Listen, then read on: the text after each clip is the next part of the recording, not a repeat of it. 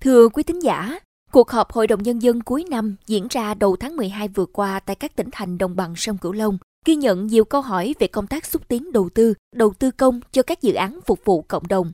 Đa phần câu trả lời của đầu ngành là thừa nhận công tác giải ngân vốn đầu tư công còn quá chậm so với chỉ tiêu đặt ra. Chỉ còn hơn 15 ngày nữa là đã hết năm 2021, nhưng một số nơi có tỷ lệ giải ngân trong tháng là 0%. Và sau đây là những ghi nhận của phóng viên về tiến độ giải ngân vốn đầu tư công tại đồng bằng sông Cửu Long. Mời quý thính giả cùng lắng nghe.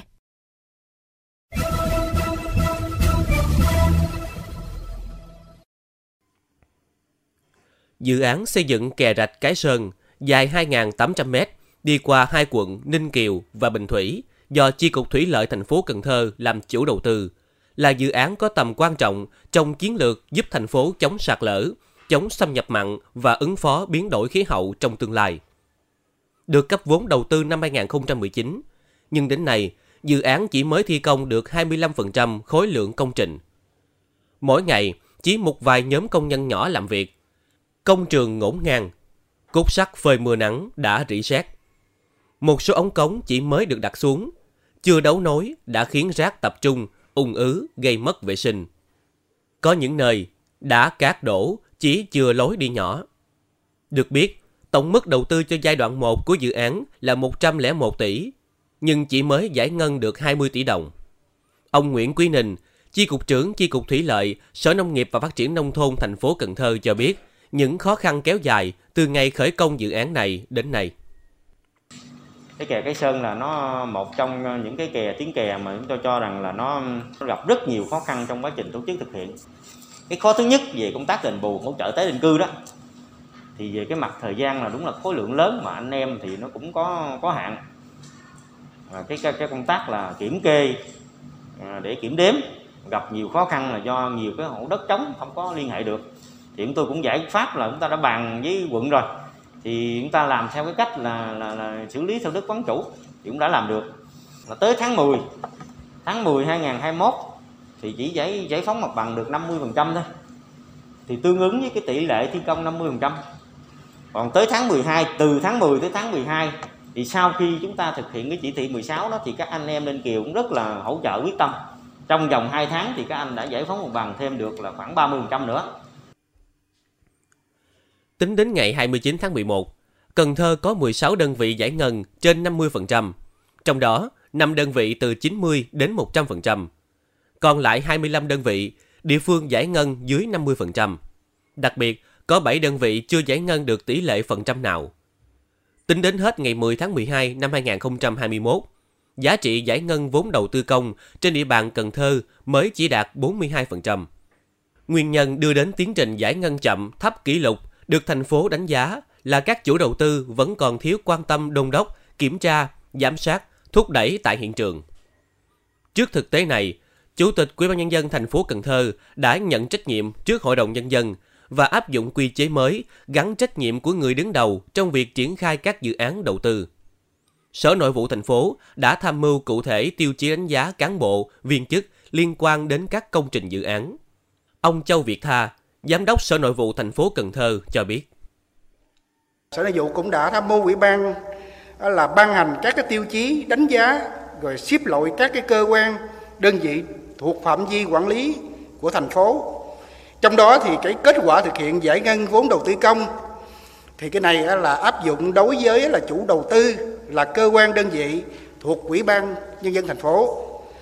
Thì à, là một trong ba cái tiêu chí để đánh giá xếp loại cái mức độ hoàn thành nhiệm vụ của cơ quan đơn vị. Và đây cũng là cái căn cứ để đánh giá xếp đội mức độ hoàn thành nhiệm vụ của cái người đứng đầu thì sở nội vụ cũng đã rất là sát sao à, với sở kế hoạch đầu tư để nắm cái thông tin là cái tiến độ thực hiện cái vấn đề là giải ngân đầu tư công để làm cơ sở theo dõi rồi để làm cái căn cứ là tham mưu ở trong cái vấn đề xét thi đua là cuối năm đối với các cái đơn vị. Tương tự tại Cà Mau, toàn tỉnh năm nay có tổng nguồn vốn đầu tư công hơn 3.700 tỷ đồng. Tính đến hết tháng 11 vừa qua, giải ngân được khoảng 60% kế hoạch vốn. Một số quận huyện có màu tươi sáng, nhưng tình hình chung vẫn chậm. Huyện Trần Văn Thời được giao nguồn vốn đầu tư công 150 tỷ đồng. Đến nay, huyện đã giải ngân đạt khoảng 76% kế hoạch. Nguyên nhân chủ yếu do ảnh hưởng dịch COVID-19. Không chỉ thời điểm giãn cách xã hội, mà khi hết giãn cách, các nhà thầu tiếp tục bị thiếu lao động do người dân lo ngại dịch. Giai đoạn đầu năm, một số loại vật liệu xây dựng khan hiếm, giá cả tăng đột biến, cùng ảnh hưởng đến tiến độ các công trình đầu tư. Ông Trần Tấn Công, Chủ tịch Ủy ban nhân dân huyện Trần Văn Thời cho biết. Trong cái năm thực hiện nhiệm vụ phòng chống dịch Covid thì là giãn cách xã hội. Đồng nghĩa với công trình phải dừng triển khai. Công trình dừng triển khai không có khối lượng thì không thể là giải ngân. Tuy nhiên thì địa phương cố gắng tranh thủ tận dụng khi mà xóa giãn cách, nới lỏng giãn cách thì bắt đầu mình phải tập trung đẩy nhanh ờ, là cái tiến độ đầu tư yêu cầu các nhà thầu phải chuẩn bị các cái phương án sẵn nới lỏng giãn cách bắt đầu phải tập trung đẩy mạnh giải ngân cả ngày đi với quyết tâm phấn đấu là đây tới cuối năm là phải cơ bản phải đạt cái chỉ tiêu giải ngân tỉnh giao đầu năm các cái công trình giao sau tháng 6 thì phấn đấu ít ít nhất thì cũng qua khoảng tháng 2 là cũng phải xong Tổng hợp báo cáo từ các địa phương đồng bằng sông Cửu Long, chỉ duy nhất tỉnh Hậu Giang là đạt tỷ lệ giải ngân cao 75%. Thấp nhất là thành phố Cần Thơ và Kiên Giang đạt dưới 46%. Tỉnh Long An giải ngân thấp chủ yếu là vốn ODA mới đạt 15,9%. Do một số dự án sử dụng nguồn vốn này phải thực hiện nhiều thủ tục, mất nhiều thời gian, qua nhiều bước mới phê duyệt được định mức kinh tế, kỹ thuật. Bên cạnh đó, có sự biến động về giá cả, phải điều chỉnh lại. Còn tỉnh Trà Vinh thì vướng mắc trong khâu giải phóng mặt bằng và việc áp dụng chỉ thị 15, 16, khiến một số công trình trong vùng nguy hiểm phải tạm dừng thi công.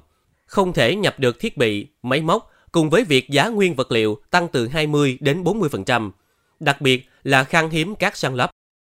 Điểm chung của lãnh đạo các địa phương là đề xuất xin được kéo dài thời gian vốn thực hiện dự án đầu tư công của năm 2021 sang năm 2022, dựa trên quy định về điều kiện bất khả kháng, tức là do ảnh hưởng nặng nề của dịch COVID-19. Tuy nhiên, Bộ trưởng Bộ Tài chính Hồ Đức Phớt nhìn nhận. Chỉ đề nghị là kiến nghị kéo dài. Tuy nhiên luật thì gói cũng là cho phép kéo dài đến ngày à, 31 tháng 12 của năm sau. Nhưng bây giờ còn nên kéo dài không? Trong giai đoạn khó khăn như thế này, người thất nghiệp gói cũng nhiều, doanh nghiệp cũng có việc làm. Chúng ta đang bàn đến các cái gói kích cầu mà lại gói cầu là cái đầu tư công của chúng ta lại gói đề nghị kéo dài thì nó không còn còn ý nghĩa và không có tác dụng. Giải ngân nhanh không đồng nghĩa với việc chạy theo chỉ tiêu để dẫn đến sai phạm. Tinh thần của chính phủ là giải ngân vốn đầu tư công phải gắn với tiến độ thi công thực tế ở công trường để hình thành các công trình phát huy hiệu quả của giải ngân. Thế nên, lãnh đạo địa phương chỉ đạo để giải ngân dứt điểm, khánh thành các công trình. Phó Thủ tướng Lê Văn Thành lưu ý.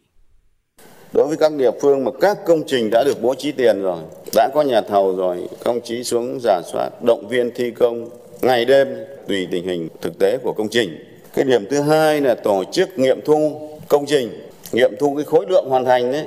Họ thi công được rồi, bỏ tiền ra rồi nhưng mà chúng ta không có nghiệm thu kịp thời đấy. Ở đây là vai trò của ban A thì công chí đôn đốc giúp cho. Lãnh đạo địa phương đồng bằng sông Cửu Long đã cam kết sẽ tập trung đẩy mạnh các giải pháp để tăng khối lượng và tăng tốc độ giải ngân vốn, nhanh chóng khởi công các hạng mục đã hoàn thành thủ tục đầu tư, tăng cường công tác giải phóng mặt bằng, kiểm tra, giám sát, kịp thời tháo gỡ vướng mắt, gắn trách nhiệm của chủ đầu tư, nhà thầu, cán bộ kiểm tra, phấn đấu giải ngân đạt 70 đến 71% vào cuối năm nay.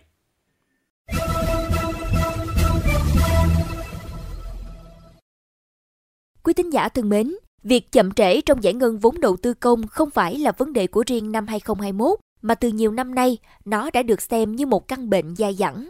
Bên cạnh các tỉnh thành làm tốt nhiệm vụ này, thì cũng có nhiều nơi không đặt chỉ tiêu vì nhiều nguyên nhân khác nhau. Đã đến lúc cần có những giải pháp căn cơ cho vấn đề này, cần chú trọng sử dụng một cách hiệu quả nguồn tiền quan trọng này, chứ không phải đợi đến nước tới chân mới nhảy. Mời quý thính giả tiếp tục đến với góc nhìn của Mekong FM qua bài viết Giải ngân nguồn vốn đầu tư công, đừng đợi đến cuối năm.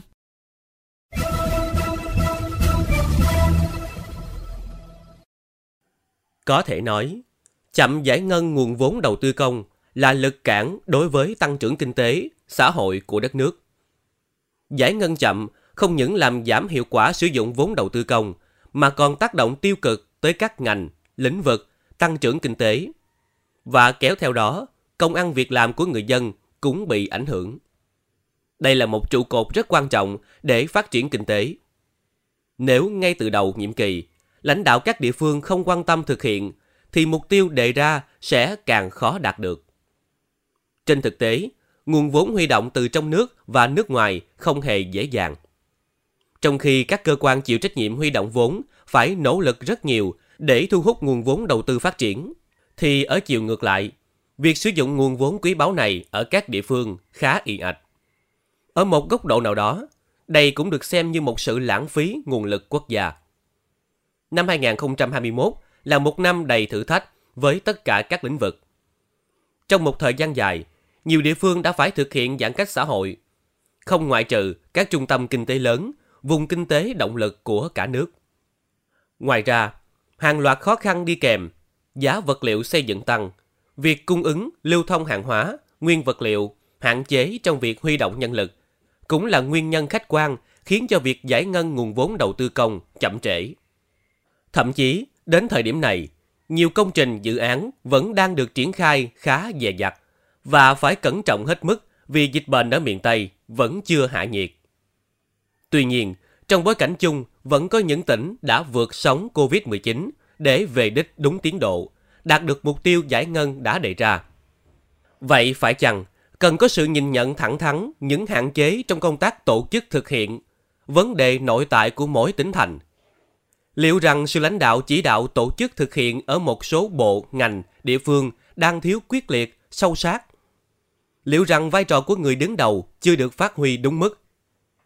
Thực tế thời gian qua, công tác chuẩn bị cho nhiều dự án được đánh giá là còn sơ sài, nên trong quá trình triển khai gặp nhiều vướng mắc.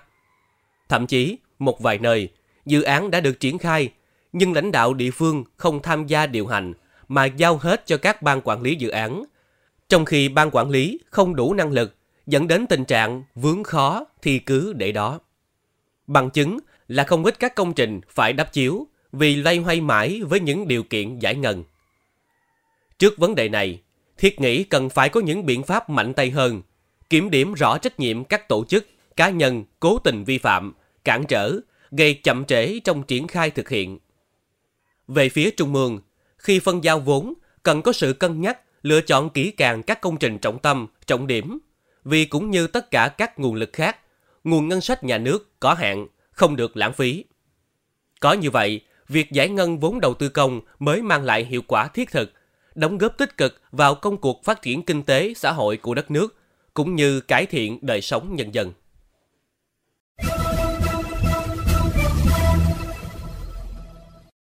Chuyên mục Góc nhìn miền Tây trên Mekong FM 90 MHz đến đây cũng xin được khép lại. Những vấn đề bất cập tại địa phương, xin vui lòng gửi về địa chỉ thư ký mekong 90 a gmail.com Hà Hương và Nguyễn Châu. Cảm ơn bà con và các bạn đã quan tâm theo dõi. Xin chào và hẹn gặp lại.